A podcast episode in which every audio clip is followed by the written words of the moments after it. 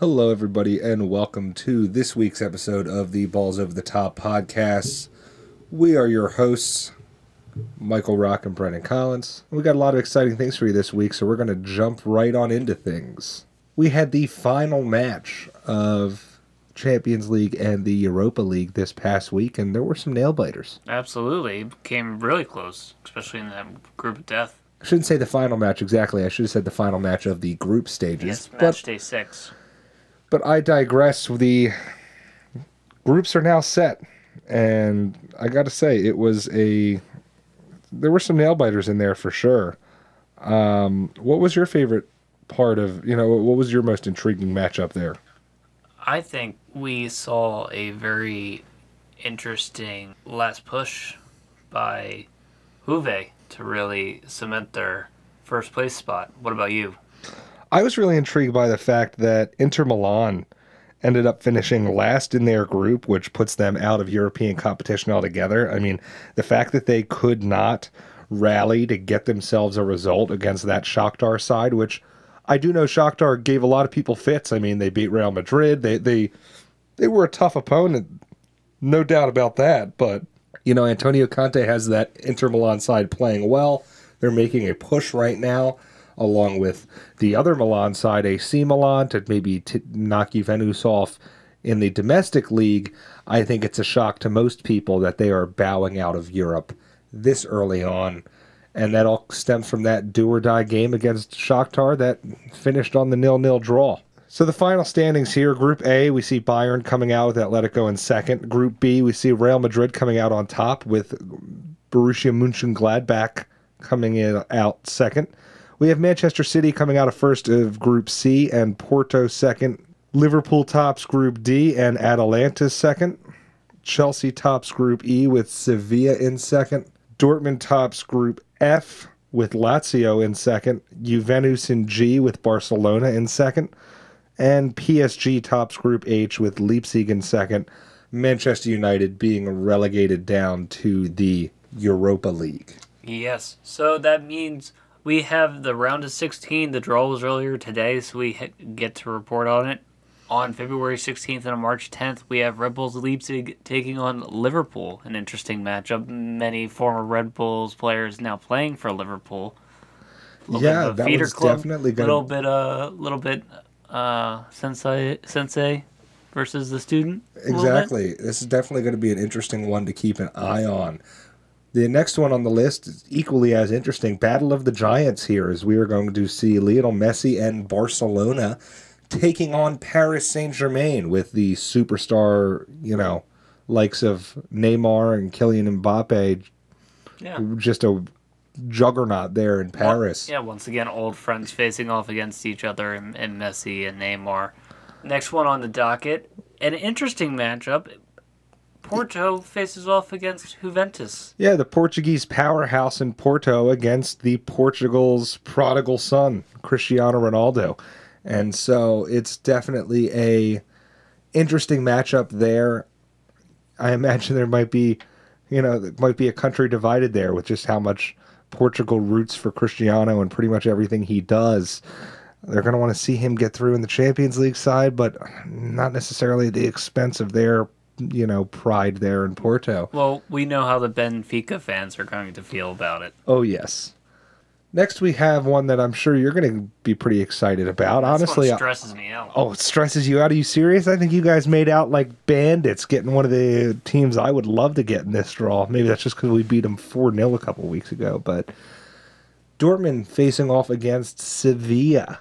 The Spanish side, usually a staple in European football, won the Europa League last year, but I don't know. This season, it doesn't. It just seems like they don't necessarily have it. I don't know. Maybe they'll prove a lot of people wrong, and maybe this matchup will be exciting one. But by that point, looking to have Erling Haaland back, I imagine Dortmund should be squeaking through. I'm hope. I'm hopeful. Uh, the next matchup we got is Lazio facing off against the one of the most dominant in the group, uh, performers, Bayern Munich.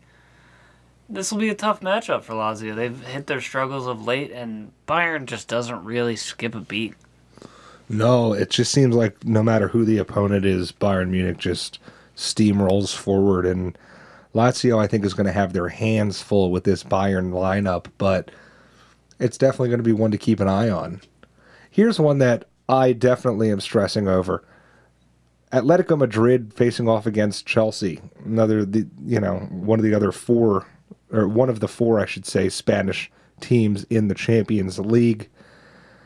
But right now, Atletico seems to me like they're playing the most consistent, at least out of the Champs League teams from Spain. They just seem to me like right now they're the team that has the most cohesive football going on. I mean, Real's been all over the place. Barcelona has been an absolute mess this season. And Sevilla, again, like I said, just seems to me like they're lacking that spark. So out of all the teams from Spain, right now, Atletico is the one that scares me the most. Now, it may be a different story come February. Who knows where any of these teams are going to be two months from now with injuries, the possible January transfer window. But that's a that's a crazy matchup there, and I think that's going to be an exciting one to watch. We have two more matchups here in the Champions League to talk about before we swip on over to the Europa League. Yeah, Mönchengladbach faces off of Man City. Yeah, that's going to be an interesting one. I mean, Mönchengladbach is is definitely a good side there out of Germany. I mean, they play good football. They're tough team to score against, and they'll usually be able to squeak one or two out against you, whether it be off a set piece, a corner, or the counter attack. You know, they're a tough team. Their set pieces are pretty dangerous, and uh, that whole group had really dangerous set pieces. Uh, this will be an interesting one. This is a tough task for Man City because they've they've been hitting their struggles in form as late as well, and in the Premier League at least. And lastly, to round out the Champions League, we have Italian side Atalanta facing off against Real Madrid. You know, Real Madrid, like I said, they have had their ups and downs this season. They do seem like a side that's starting to get their footing a little bit more. And Atalanta, right now, it actually seems like they're struggling. I mean, haven't really been able to score more than one goal in their last several games. But again, this is in two months. Who knows where these teams will be? Mm-hmm. Flipping on over to the Europa League, there is a much larger group, and we are also integrating group winners with as well as some of the third place finishers from the Champions League. So instead of going group by group or really giving some in depth analysis, I say we just read these off real quick. I mean, it's round of 32, there's 16 matches. Maybe we'll highlight a couple of ones we're really excited about, but there's a lot going on here, a lot to digest. So I'm just going to jump right on into it. All right. The Austrian side, uh, FC Wolfsburg, is facing off against Tottenham. Tottenham, obviously, a good squad there. We'll expect them to do well. Yep. Dynamo Kiev versus Club Bruges. Uh, it's going to be a question mark. We'll see where they're at when the time comes. Real Sociedad versus Manchester United is definitely going to be a good one. I'm really excited about that. They are two powerhouses in their respective, you know, leagues. We have Benfica versus Arsenal, another really big match up. I mean, Benfica is one of the premier sides in Portugal. Arsenal, obviously one of the big six in England.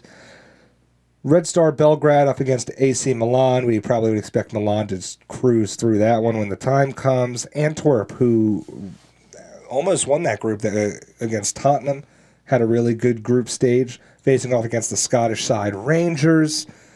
Slavia Prague facing off against Leicester City. Again, I imagine, you know, I tend to think the English sides usually make it pretty far in this competition. And then Salzburg faces off against Real Madrid. This one should definitely be an interesting one. This is Red Bull Salzburg Yes. versus Villarreal. Yes, Red Bull Salzburg, the Austrian side, facing off against Villarreal. I mean, I think that's going to be a good one. Villarreal, one of the more consistent teams in Spain, and Red Bull Salzburg really found themselves almost squeaking through the Champions League group. A lot of exciting young players on that team. Very impressive. Uh, on the other side of this round of 32, we have Braga versus Roma, the Portuguese side facing off against the Italian side, respectively. Krasnodar out of Russia facing off against Dynamo Zagreb from Croatia. Dynamo Zagreb has been fantastic, and they're facing off against a very tough Krasnodar side that found themselves in the third place finish in their Champions League group. Uh, we got the young boys out of Sweden facing off against Leverkusen out of Germany. Leverkusen's been very hot. They've got a ton of goal scorers. That will be an interesting matchup to see. Uh, we have Molde out of Norway facing off against Hoffenheim out of Germany. Another very good matchup. That one's going to be very close. Uh, Granada from Spain faces off against Napoli. This Italian side's been cruising as of late. Granada, always a tough task, but I think we see Napoli squeak out that one. Maccabi Tel Aviv from Israel faces off against Shakhtar Donetsk. Shakhtar had an incredible group stage, uh, uh, finishing in third place over the Milan side. I expect them to continue to do damage and to fare pretty well in this competition. This is maybe my favorite matchup of this group.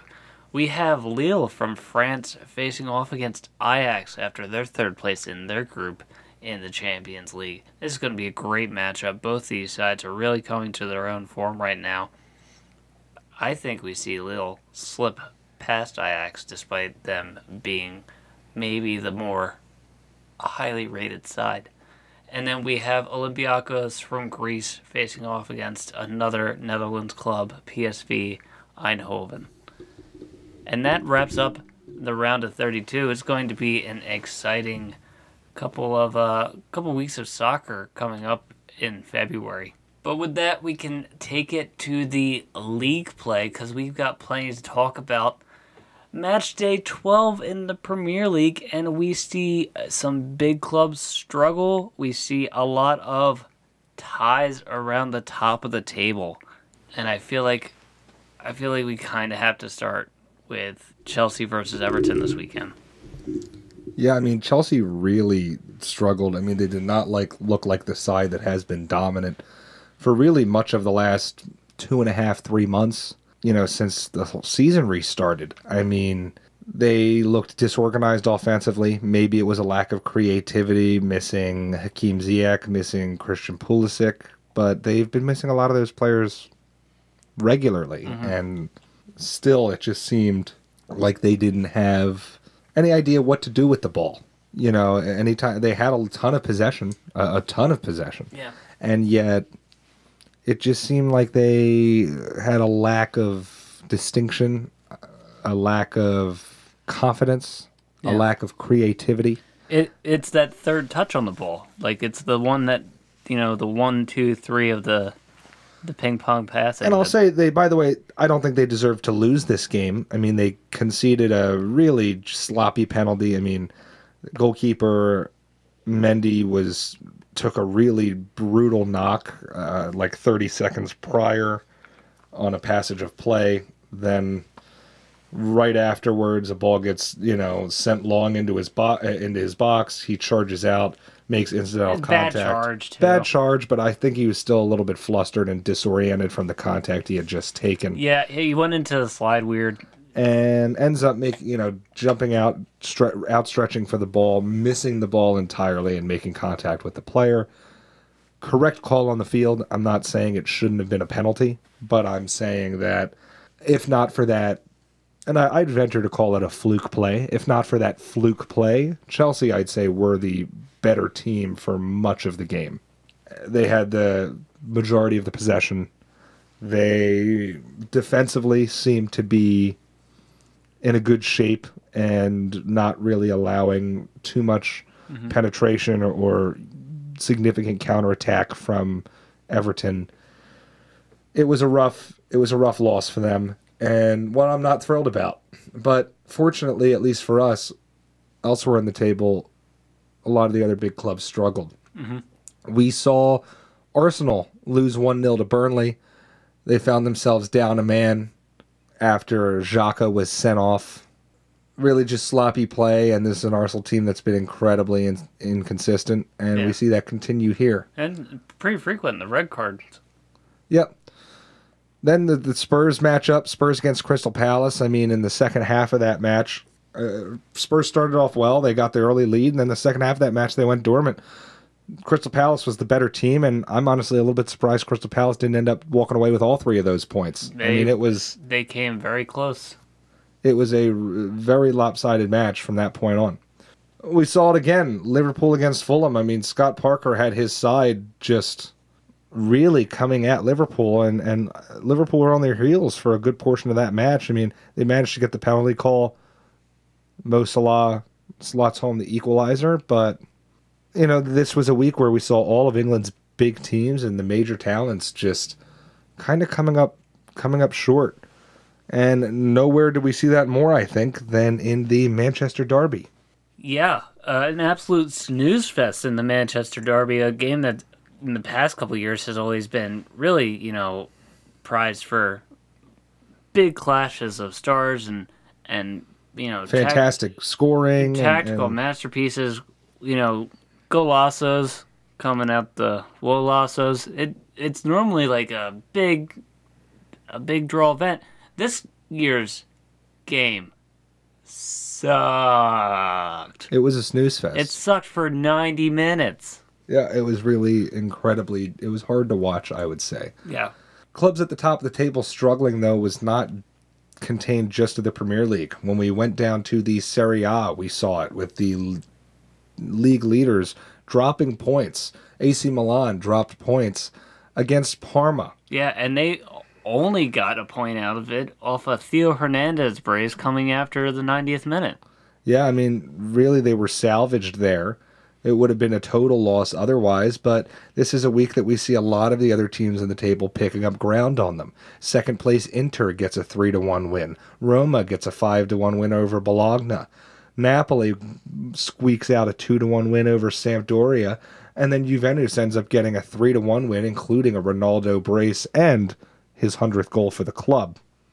It's it's surprising to have seen Milan drop points in a matchup that otherwise you would have been so confident in in a season that carries so much weight and when every point matters when you're playing and with with other clubs that yeah. feel they're in it. I, I mean, mean, if you, know. if you have Juve on your heels, you want to keep getting points because Juve is going to keep getting points. Exactly you imagine a team like Juventus is going to right the ship and become more consistent as the season goes on. Mm. That this COVID nonsense, that players missing time because of outbreaks, injuries, schedule adjustments, all that stuff that caused Juventus to get knocked off of their rhythm is now starting to go away and we're starting to see the things just kind of revert back to a normal schedule. Yeah. And so I think Milan needs to jump on those opportunities when they get them. Absolutely. Match day 11 in the Bundesliga also saw some shakeups at the top of the table, with Bayern Leverkusen jumping into first place after a 4 1 victory off TSG Hoffenheim. Leon Bailey getting himself a brace, the Jamaican winger, acting as another standout talent in the Bundesliga. Bayern gets only a draw against Union Berlin with Robert Lewandowski tying his side up back in the second half. But dropping those points matters because they find themselves in second place, a point behind the league leaders. Red Bull Leipzig keeps pace though, getting the third pace, uh, third place slot in the third in uh, a two to nothing victory against Werder Bremen. Josh Sargent played a full 90 though, so that was always fun to see the American talent. Wolfsburg slipped into fourth place with a 2-1 victory against Eintracht Frankfurt. Again, another American John Brooks putting on a real defensive clinic and uh, really controlling the back line there. It's been pretty impressive from Wolfsburg this season, especially considering where their defense was only a season ago. And they're back to having a positive goal differential. Weghorst also getting a brace in that game. He's had a quite the month already in December of scoring goals. And then we can talk about Dortmund losing 5 to 1 against VfB Stuttgart. Gio Reyna's lone goal not enough to save this Dortmund side as they were just getting absolutely leveled in all I saw in all phases of the game. And then finally, as we talk about teams struggling, no struggle worse in Europe probably at the moment than the 27 game winless streak of Schalke continuing after they had the lead but surrendering it after the 90th minute to FC Augsburg. To a 10 man FC, FC Augsburg. Augsburg. Yeah. Um, I mean, Schalke is really just the pits at the moment. It's getting it's getting sadder to watch each match week. Yeah, it's been really it's been really hard to watch. And again, you know, I know they're a rival. I know as a Dortmund fan, it does tickle you a little bit to see them struggle. A little, but, But we don't want to see them. Uh, I feel I sound like a broken record. We don't want to see them get relegated. no. I hope to see them maybe get their footing a little bit, start to get back on the horse, so to speak. A couple of other little small points from the other leagues. In La Liga, Real Madrid won the Madrid Derby.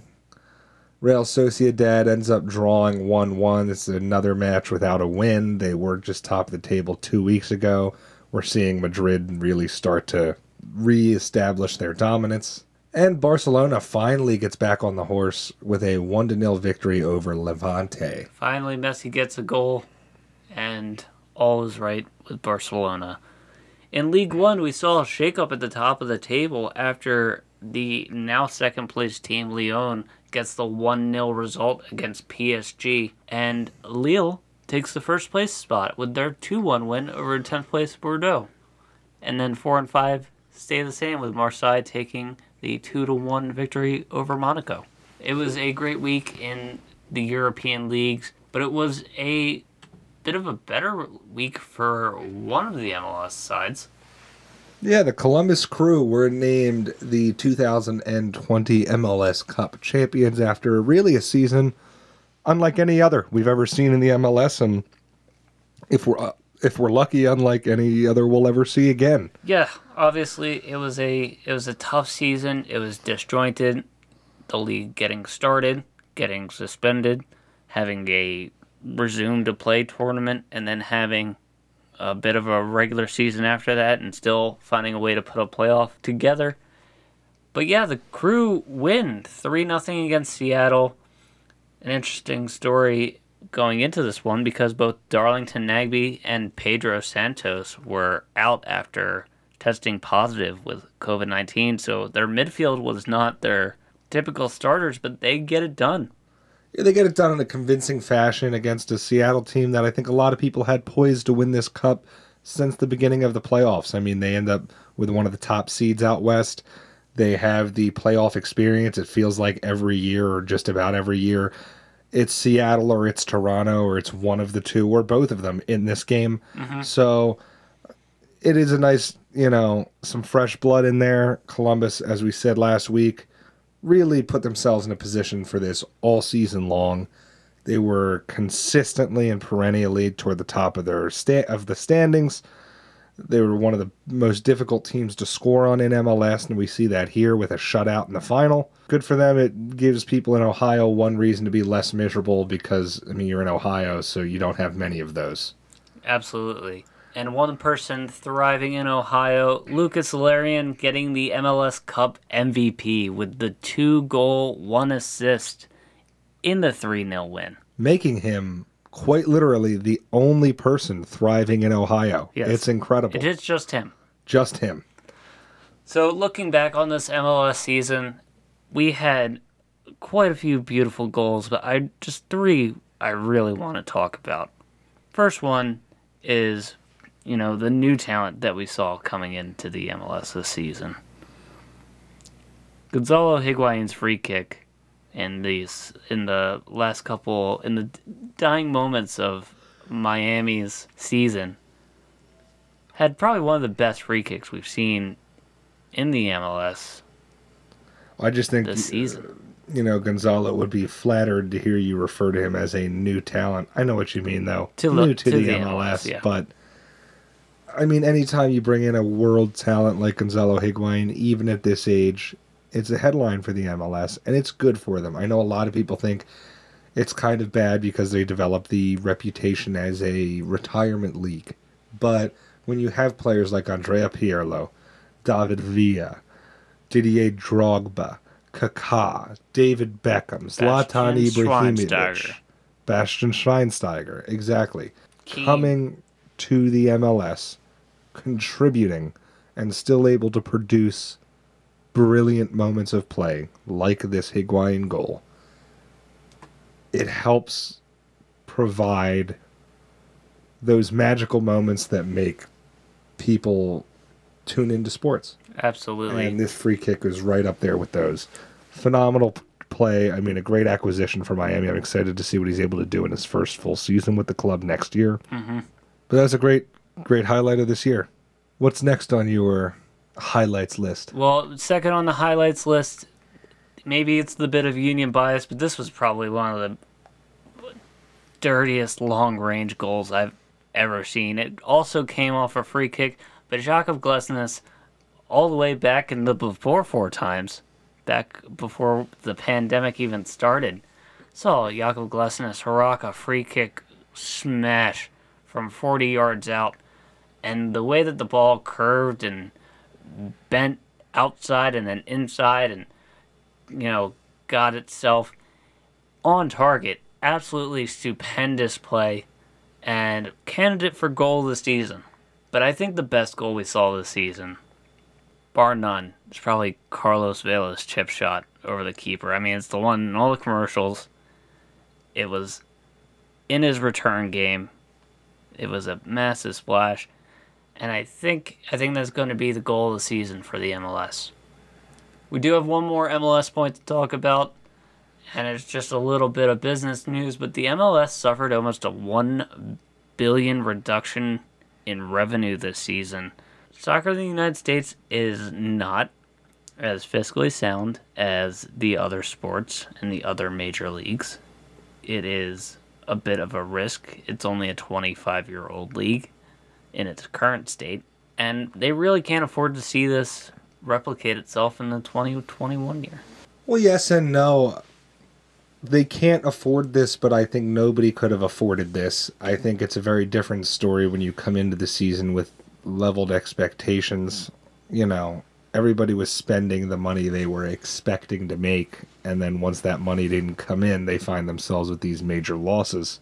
Losses like these are not good for the sport. They're never good for the sport. But I think the MLS may have handled the restart maybe better than any of the other major sports in the U.S. Absolutely. And I think that they have solid foundations to build on, and I think, you know, they're also, and this is maybe a bit of a difficult thing for them, but they're also the only league out of the major leagues in the United States that's still aggressively expanding. Yes. So it's definitely something that we need to Monitor. keep an eye on. Yeah. Exactly, but I don't think it's something worth raising the alarms. No, not yet. We can move to the other leagues here in the United States because we have another league starting off. NBA preseason action has returned. Yeah, very exciting. I know a lot of people are excited about the NBA season. There's still maybe a few move, you know, big names that still need to find homes. I mean, most notably, James Harden is still making a fuss in Houston. But I think basketball is a great wintertime sport. I'm happy it's going to be back in time for Christmas Day. And I'm ha- excited to see what Doc Rivers is able to do with this Philadelphia 76ers team. Absolutely. Other, you know, returning NBA news stories are the return of Kevin Durant and Kyrie Irving, both out the majority or entirety of last season with major leg injuries, I guess, to generalize. They got their first taste of NBA action last night in their new Brooklyn Nets uniforms. Yeah, they were definitely exciting to watch. I mean, John Wall was exciting to watch in his Houston debut, looking mm-hmm. like he really didn't miss too much of a beat after being injured for the last two seasons. If that's the case, maybe that Houston deal for Russell Westbrook isn't as bad as it initially looked. Yeah, especially with all those protections. We also got to see LaMelo Ball in his debut for the Charlotte Hornets drop some absolute dimes. I mean, really looking like an elite ball distributor. Yeah. Still, I mean, had his share of turnovers as well. Didn't really score that many points, but some of the passes were jaw dropping. Yeah, I absolutely. mean jaw dropping. And that could make him that could make him a really exciting player to watch and maybe one of the most exciting players to watch in that really kind of forgotten about market of Charlotte that I mean, other than Kemba Walker, hasn't really had a notable player that I can think of in, Yeah. in many years. Well, moving. Speaking of the. Ball brothers, LiAngelo Ball's stint with the Detroit Pistons was cut incredibly short as he didn't even make it out of training camp. I mean, I know he was even really just aiming for a, a spot on their G League roster, but apparently that wasn't even the car in the cards as the player who's maybe more known for the personality and loudmouth antics of his father still hasn't been able to really find a spot in the NBA. I mean, he's got now two brothers that were top five picks in the NBA. Top both were top three picks in the NBA, and he, the fact that he can't even find a roster spot, maybe it means this kid just doesn't have it. Maybe it just means it's tough being the middle child. Telling me, We also see Paul George adds four years and $190 million to his Clippers contract. Do you think this is a good move for the Clippers, especially considering how fast things fell apart last season, especially in the return to play format, and now with these new NBA rules against resting players? Something that the Clippers last season were pretty much famous for. Do I think it's a bad idea? No, because there are 29 other teams in the NBA that would be lining up to pay Paul George that same contract. Which is crazy. Yes, but there are give or take 25 to 35 NBA max salary worth players in the NBA and I don't think it's really negotiable that Paul George is one of them. Yeah. If Tobias Harris is a max contract player, then Paul George is definitely a max contract player. Yeah, I mean, like Paul George is just like Tobias Harris, but without ads. So like, I don't think it was a mistake. I'm curious to see if Ty Lue's able to get a little bit more out of Paul George than maybe Doc Rivers was, and I'm not saying that Ty Lue is more the coach than Doc Rivers is, but also, Maybe managing the superstar personality. yeah, Ty Lue has definite experience with that and the way he's had to handle LeBron. Not to mention, this is still the acclimation period for Paul George and Kawhi Leonard with that Clippers team. So, you know, coming from a different environment, coming from, you know, building a new team and new players, it's understood that it might take a year or two, you know, on all teams. It's like, you know, everybody thought that Joel and Ben would need a year or two to mesh, or that, you know, I mean, all, all sorts of LeBron didn't win in his first year in Miami. And, you know, it's just, there, the people expect there to be a time for them to adjust. Not saying that it's guaranteed to be a fit and that Paul George is a great bargain or a solid deal for them, but, you know, I get that in the first year it might not have hit its full potential. Moving over to the NHL, they are still working hard to figure out a concrete return to play plan. Details are still being negotiated and fine tuned, and until there's a finalized vote, really, I mean, anything could still be up in the air. Absolutely. I mean, the latest report we have coming from Darren Dreger, uh, NHL and NHL Player Association are still working on it. They still want to get to a December 31st camp start for all the teams that did not play in the bubble, and a January 3rd camp start for all the players that played in the bubble, with a January 13th start to the 2020 2021 regular season. I think it's a tall order, as especially as these days tick by, and it, it, when we get closer to the holidays, and I mean, how much are they going to be wanting wanting to negotiate when it's Christmas time? But we do have a provisional redivision set. Seeing all the Canadian teams grouped together with the Canadiens, Canucks, Flames, Jets, Maple Leafs, Oilers, and Senators all in one division. And then seeing a revised Metro, if you will, with the Bruins, Sabres, Devils, Islanders, Rangers, Penguins, and Capitals. Another, I guess, kind of s- south, maybe. region. I was gonna say the one that just doesn't really make sense to me is this Hurricanes, Blue Jackets, Red Wings, Black Hawks, Panthers, Wild, Predators, Lightning. It just seems like they're like, uh, let's just throw whatever's left Uh, together. Yeah, this is the everybody else division. Yeah, Uh, I mean you've got Carolina, you've got Ohio, Michigan, Florida. Illinois, Minnesota. Minnesota, Tennessee. Yeah, it's gonna be It's some just such a crazy division. crazy bus rides. And then lastly, I guess this is the the far west, if you will. The Ducks, Arizona Coyotes, the Colorado Avalanche, the Dallas Stars, LA Kings, San Jose Sharks, St. Louis Blues, and Las Vegas Golden Knights.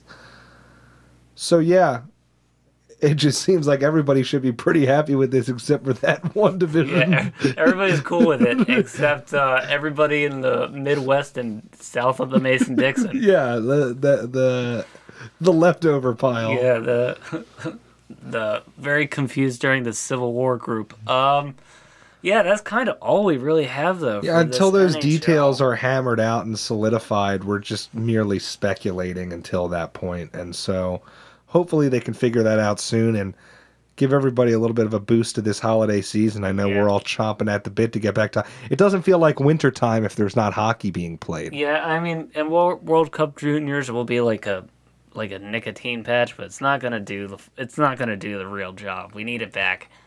But we can move on because we got some oddball stuff to talk about. And why don't we start with probably the biggest headline coming out of the weekend? Yeah, Sarah Fuller becomes the first ever female to score a point in a football game in a Power 5 conference. She does so for Vanderbilt, completing an extra point after a touchdown against Tennessee this past weekend. Historic day in sports. Obviously, I think everybody's happy for Sarah. It's a big moment for females in sports, big moment for females in football, a big moment for the history of college football. Hopefully, they could snag one of those cleats, send it off to the College Football Hall of Fame.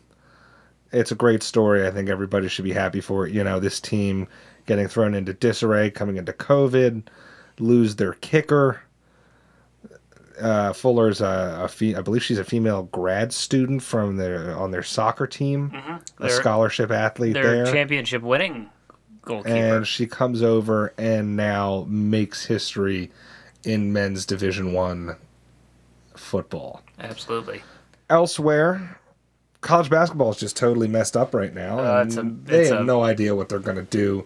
Some of the biggest names in the sport, like Coach K, John Calipari, are coming out saying that they think maybe they shouldn't even be doing this right now, whether they should be maybe po- pushing it back or what have you. But a lot of the teams think they need this to survive, and so it's going to be something worth keeping an eye on. I mean, it just seems like there's no right answer when you're doing some form of indentured servitude for these players to actually be playing for these teams, and they're putting now their even more so than before they're putting their health and well-being on the line and For money. for money that they don't get to see any of. So yeah, that I mean, just a crazy hairy situation.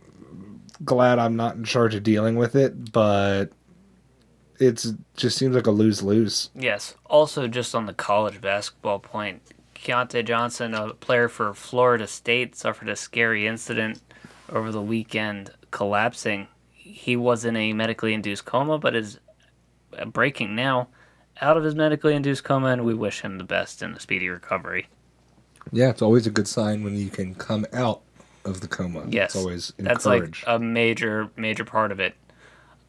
Uh, we can talk a little bit of the UFC fights this weekend and some UFC news. Yeah, I mean, it was a pretty boring card this past weekend. The headline fight between Figure uh, uh, Figueiredo and I forget who even who he was fighting against, but it ended up being a bit of a snooze fest. Yeah, a little draw in the in the flyweight division. Yeah, it was Brandon Moreno who was his opponent, Delvinson Figueiredo against Brandon Moreno, and it ends up in a ends up in a draw, which is just really, really unexciting. Now, was I that mean, a, for- was for- that for a belt too? This- yeah, it was a belt. It was UFC 256. So this was, you know, a big, big pay per view. This is this wasn't a fight night. Mm-hmm. It's a pay per view. We get a draw on the main event. Each of the top three, you know, fights on the card went to a decision. It just was a kind of underwhelming weekend, and you know, this comes on the heels of last week. It was announced that the UFC cut a ton of athletes. I mean, they they're, they've already cut, I believe, like sixty two, something like that. They're mm-hmm. planning to cut over over seventy, and you know, some big names on there. Yoel Romero, who's been an absolute beast. Uh, Anderson Silva, an all time great. Yeah, pioneer of the sport. And then, of course, the love of my life, Rachael Ostovich, who I fell in love with last UFC. I mean, these are these are big names, and you know, some great some great eye candy in some cases, and it's going to be disappointing to see them off the roster. I mean, I know the UFC always says that they have high turnover, and I guess it's just not a sport that you think of with free agency and players signing for fights, but Yeah. Well, It- there's there's no fighters union. There's no negotiation conglomerate that these players can work or the fighters can work together. It's very much an everyman for himself in both the octagon and also in the contract negotiation room. Yeah, I mean, sometimes the octagon is the lesser of the fights that these athletes need to go through with regards to these events. I mean, and I think that gets to our bigger point here, which I think Dana White just really needs to be removing himself from this situation. I mean, I know we've discussed this before, but I know Dana White was integral, vital in the UFC becoming what it is today. But his ego, it goes unchecked the UFC is now a multi-billion dollar corporation. These fighters are putting their lives on the line, their their livelihood on the line. There's all sorts of things that go into it, and it seems as though the ego of Dana White gets in the way of the fans seeing a lot of the fights they want to see, and the fighters being compensated in a way that's appropriate with respect to the revenue that they're generating. And so that's just my two cents there. You know, I'm obviously not in any of the negotiation rooms or anything like that, but it just seems like Dana White likes to have his fingerprints and his stamp on everything, and I question if that's in the best interest of the sport anymore. Yeah, and I mean for the long term, for getting not only the talent in because the UFC does have quite a bit of talent turnover, especially in certain divisions where you know every year it seems like we're getting a new contender, especially in in the more middle of the weight classes. I I think eventually this Dana White relationship with the UFC is going to have to turn a corner and is going to come to a point where his ego and the personality of it is going to have to split. Otherwise, we're going to see too many parallels with like WWE and Vince McMahon. And that's I don't think that's the direction UFC wants to go. I think if it wants to be recognized as a legitimate sport, having the actual top fighters fighting one another, I think we're going to need to see some sort of leadership change at the very top. Moving over to baseball news, the Cleveland Indians are finally going to be changing their nickname Yes. after many, many years of attempts of people lobbying them to do so. It seems as though they are finally coming to their senses. Yeah. There's a lot of questions as to what, you know, what they're going to change their name to. A lot of P has become a very politicized issue. Even the president weighed in. Yeah. I don't like it. I don't like the change that they're going to make. Okay. He he finds it offensive. This PC culture, this cancel culture. And so I think this is, you know, long overdue. I think it's exciting. One thing I saw was apparently back back in the day before they were known as the Cleveland Indians, they were actually known as the Cleveland Spiders. Spiders, yes. And, And I think that's a good color scheme to bring back, you know, too. I think that would be a lot of fun. The Spiders though do hold the worst record in Major League Baseball history. That is also true. They went a staggering 11 wins, 101 losses. Which is just They had trouble paying their players. They were a uh, they were kind of a dumpster fire of an organization. So they'll fit right in to Major League Baseball. And Cleveland. Exactly. Speaking of dumpster fire organizations, the Philadelphia Phillies just hired Dave Dombrowski, Yes. Known as a big spender and very much a win now Yes. type you know manager he becomes the first ever president of baseball operations because they didn't want to fire Andy MacPhail and make him a general manager Mhm. so they create a position above Andy MacPhail and give him that Which is crazy because the Phillies are already broke. Couldn't you just fire Andy MacPhail? yeah you know they kept on talking about how they lost more money than they're literally worth so I don't get why they felt the need to keep a guy around who's been systematically spending that money in inefficient ways, but that's the Phillies. So Yes. they But- bring in a guy who is known for systematically spending other people's money in slightly more efficient ways. So hopefully he can do that. Yeah.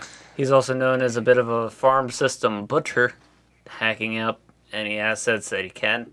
In order to exactly try and win now, which And I'm he's sure going to- this team's not going to do. He's going to have a really tough task because there is no meat on the bones in this Phillies Phillies uh, prospect pipeline. It is it is all just Mickey Moniaks all the way down.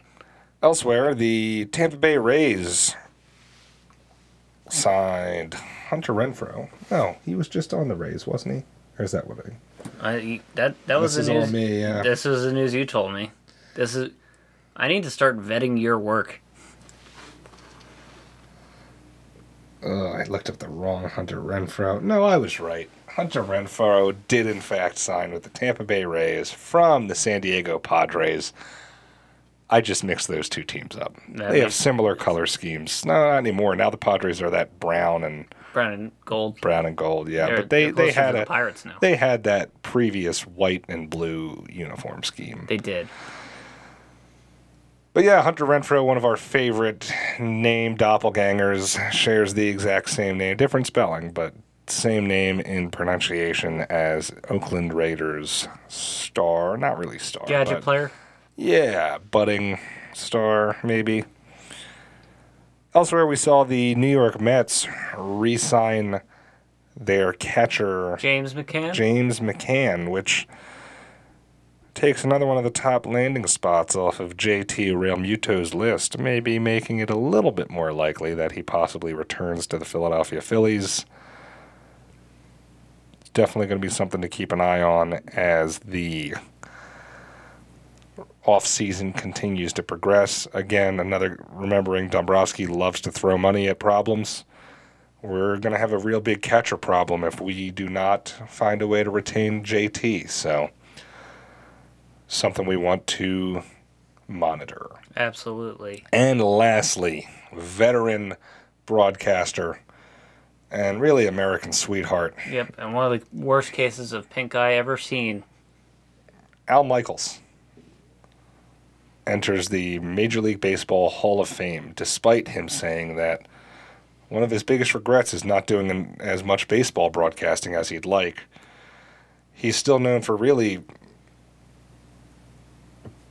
growing or coming to prominence as a as a baseball broadcaster throughout the 80s.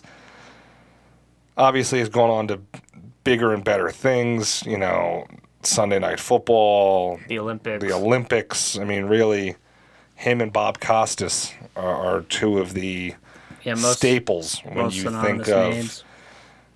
major sports in the U.S. And he really has done it all. Especially Um, the ones you like, because there's also Joe Buck. You know, uh, just to point out, Michaels was actually featured in the. Uh, he broadcast the baseball game that was the World Series game interrupted by the earthquake. Yep. That was now Michael's broadcast. So definitely exciting for him. Good for Al. You know, not that I'm sure he's in like every Hall of Fame that he would be eligible for, but you know, good for Al Michaels. He's a favorite of ours and a favorite of the industry. So good to see him being recognized as such. Moving on and wrapping up with the National Football League, we had an absolutely crazy week 13. 14. 14? Mm-hmm. 14 of football games. Starting at home here in the NFC East, we see Washington keeping their pace at the top of the division. They got a solid win against the San Francisco 49ers. Mm-hmm. Once again, the defensive line of this Washington football team really coming into the forefront there. It is Washington. You didn't say Washington football team, but I that is said- what they're called. I said the wrong thing. You said the slur. I'm gonna have to. Um, no. I'll- yeah, I'll bleep it out. I mean, I'll leave in the re- and then it'll beep. Uh, but yeah, no, it, they the defensive line specifically Chase Young constantly getting after the quarterback. Nick Mullens had a real rough day in his office back there in the pocket, and th- they're the reason why the Washington football team's at top of the East. Yeah. WFT, Yes. the Washington football team. I think that as long as Alex Smith can game manage, which I don't really think there's ever been a time that Alex Smith has been ever really called on to do more than game manage, that Washington football team can still snag a couple more victories. Mm-hmm. And they probably make their way into the playoffs. I mean, I know we still have to play them one more time this season, but it's definitely not out of the question. I do also think they have a pretty tough Seattle matchup coming up this upcoming weekend. Yeah, it will be interesting to see how they go moving forward. Speaking of moving forward, this past week we saw the Eagles name a new starting quarterback. Uh, not for injury reasons. Carson Wentz was benched for poor performances. Probably the uh, it was the poorest in the NFL this season by a starting quarterback, and Jalen Hurts comes in. Yeah, I mean, Jalen Hurts really shines. He didn't have a huge game statistically as far as a normal quarterback game stat line would be concerned. I mean, under 200 yards passing, but lit it up on the ground. Had over 100 yards rushing and really just kept the kept drives alive. Mm-hmm. Took zero. I repeat myself. Took zero plays for negative yards. Yeah. The entire offense, that is. They had no sacks. no sacks, no even run plays were, were all getting solid movement up front with the offensive line. Mm-hmm. And the running backs were going to the right holes. A lot of the gadget plays that we got to run, having the mobile dual threat quarterback back there, the read options, the keepers, the sweeps, the quarterback draws. Consistently gaining yards puts you in a position to extend drives, and that's what the Eagles did against a good Saints defense. I mean, this is the first time in three years that this Saints defense has given up 100 yards on the ground, and they gave it up to both Miles Sanders and Jalen Hurts. So something that you know, I think a lot comes down to a lot of things. I think when you look at play calling, this game was play called very different than most Eagles games. Typically, we see way more pass attempts than running attempts. We see Doug Pederson abandoning the run fairly early on and switching to a pass heavy offense. We see a lot of bubble screens and gadget plays in that capacity as opposed to quick reads and quick distributions. You know, there were a lot of designed throws here where we were, you know, where Jalen Hurts had to get the ball out extremely quickly. There were a lot of little crossing pattern routes and rollout plays where it just seemed as though the offense was simplified. And I think a lot of that comes down to a better run pass ratio. But overall, there was no doubting that Jalen Hurts looked more poised, more comfortable, and more confident in the pocket and out of the pocket than Carson Wentz. With his decision making, he had intent behind what he was doing. Yeah. He wasn't questioning himself or his receivers. You weren't seeing, even with the lack of, of coordination and the lack of reps that they've been getting, you weren't seeing, you know, Jalen Hurts pass it to a receiver who was cutting outside, but he threw it inside thinking he was going to cut inside, which it seems like there were those sorts of miscommunications with Carson Wentz on a regular basis. And also, we saw him just throw the ball away when it was a lost play. I mean, there are times where these Eagles wide receivers, tight ends, you know, pass catching players don't get open. It happens far too regularly to feel comfortable with, but when that happened, he just got rid of the ball and he was quick with it. Maybe sometimes a little too quick, but it wound up leading to you know successful sustained drives and they move the ball down the field It was very good to see. We're still waiting for them to get the splash plays, the the big yardage on uh, on the single play, but hopefully we'll maybe get to see that this upcoming week. We had another rookie quarterback put together another good performance. This one off the back of some weaker ones though. Yeah, we got to see Justin Herbert really respond to his first real test in the NFL. The Chargers got absolutely destroyed last week against the New England Patriots, 45 to nothing and you know a lot of players they get shook like that, they get punched in the mouth, they get shaken and you don't really know how they're going to react. You don't know if they're going to come out the next week and dominate or you don't know if they're going to come out and kind of continue to regress. And I think we saw Justin Herbert come out with a chip on his shoulder and wanting to prove that that was a fluke. Mm-hmm. You know, coming out of college, people would say that, you know, Justin Herbert, he wasn't the most consistent. He would have those games where he just seemed like nothing was going right. And yet, the bigger thing that I saw was following those sorts of games he had a near perfect quarterback rating. And I think we saw that this week. I mean, he was a lot more careful with the ball. Mm-hmm. He was, you know, it was a close game against a Falcons team that hasn't been that great, but it's against a Falcons team that, since they fired Dan Quinn, has been playing above 500 football. Absolutely. I think that says a lot about a quarterback seeing how they respond to a loss where they were embarrassed. And the Chargers were embarrassed in that game to the Patriots and I think Chargers fans should feel ha- feel good about how Herbert responded. Especially, especially since they had to come back to win this one. They uh, they went down a little bit early in that one. We've come to a point in the season where playoff possibilities are slipping out of the grasp of some teams, and while kind of not surprising considering the the change in turnover and number of standouts they have this season, this is a new face to be in the outside the playoffs club. Yeah, the New England Patriots. If the season ended right now, would be outside looking in, and their path doesn't really get much easier. I mean, right now they're sitting with a losing record through 13 games. They're at six and seven. They are in third place in their division, two full games behind the second place team. And when you just look at how the playoff picture is starting to develop in the AFC, I mean, you have your four division winners, right? You're, I mean, right now that's looking like Kansas City, Pittsburgh, Buffalo, and Tennessee. And then after that, even with the additional wild card spot, I mean, there's now two wild card spots instead of the traditional one. I mean, you're going to have Cleveland's competing for one of those spots. Indianapolis is competing for one of those spots. By the way, both of those teams already with nine wins. Meaning, if either one of those teams gets a win in any of their remaining games, mathematically, the Patriots cannot catch them. But just behind them, you have Miami at 8 and 5, and then you have Baltimore and Vegas, each with seven wins. Baltimore playing right now could get themselves up to eight wins by the end of this week 14.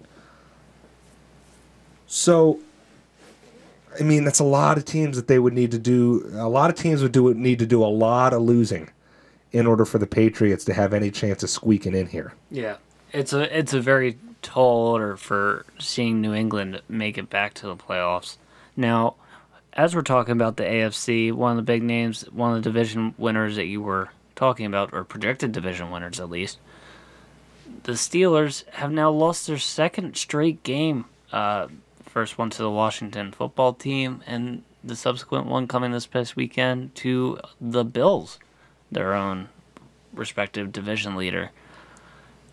Are alarm bells sounding for you in in this uh, in the Steelers season? Do you think that the the injuries that they've come across on defense and the fact that their offense is starting to slow down do you think that this is cause for concern for the Steelers fans?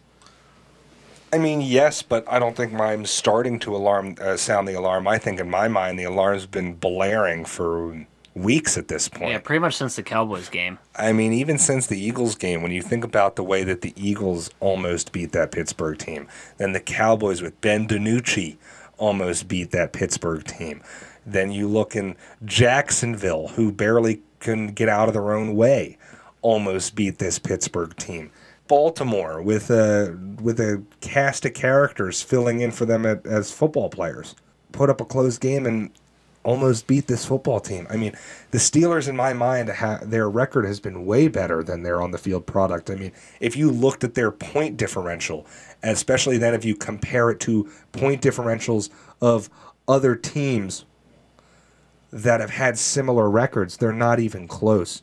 I mean, when the Steelers were 11 and 0, their point differential was more in line with elite teams when they were at 6 and 0, 7 and 0. You know what I mean? It's the the Steelers were squeaking out wins against teams that weren't great by 3 points, by 5 points. You know, it, this hasn't been a Pittsburgh team that's been dominant. I mean, even when Pittsburgh was 11 and 0, they had a worse point margin than a team like the Kansas City Chiefs, who, even though they had a loss, the amount of points that they were winning by far exceeded mm-hmm. this Pittsburgh team. So I think it's definitely a sign that this Steelers team, I don't think is long for this world. I mean, obviously they're making the playoffs.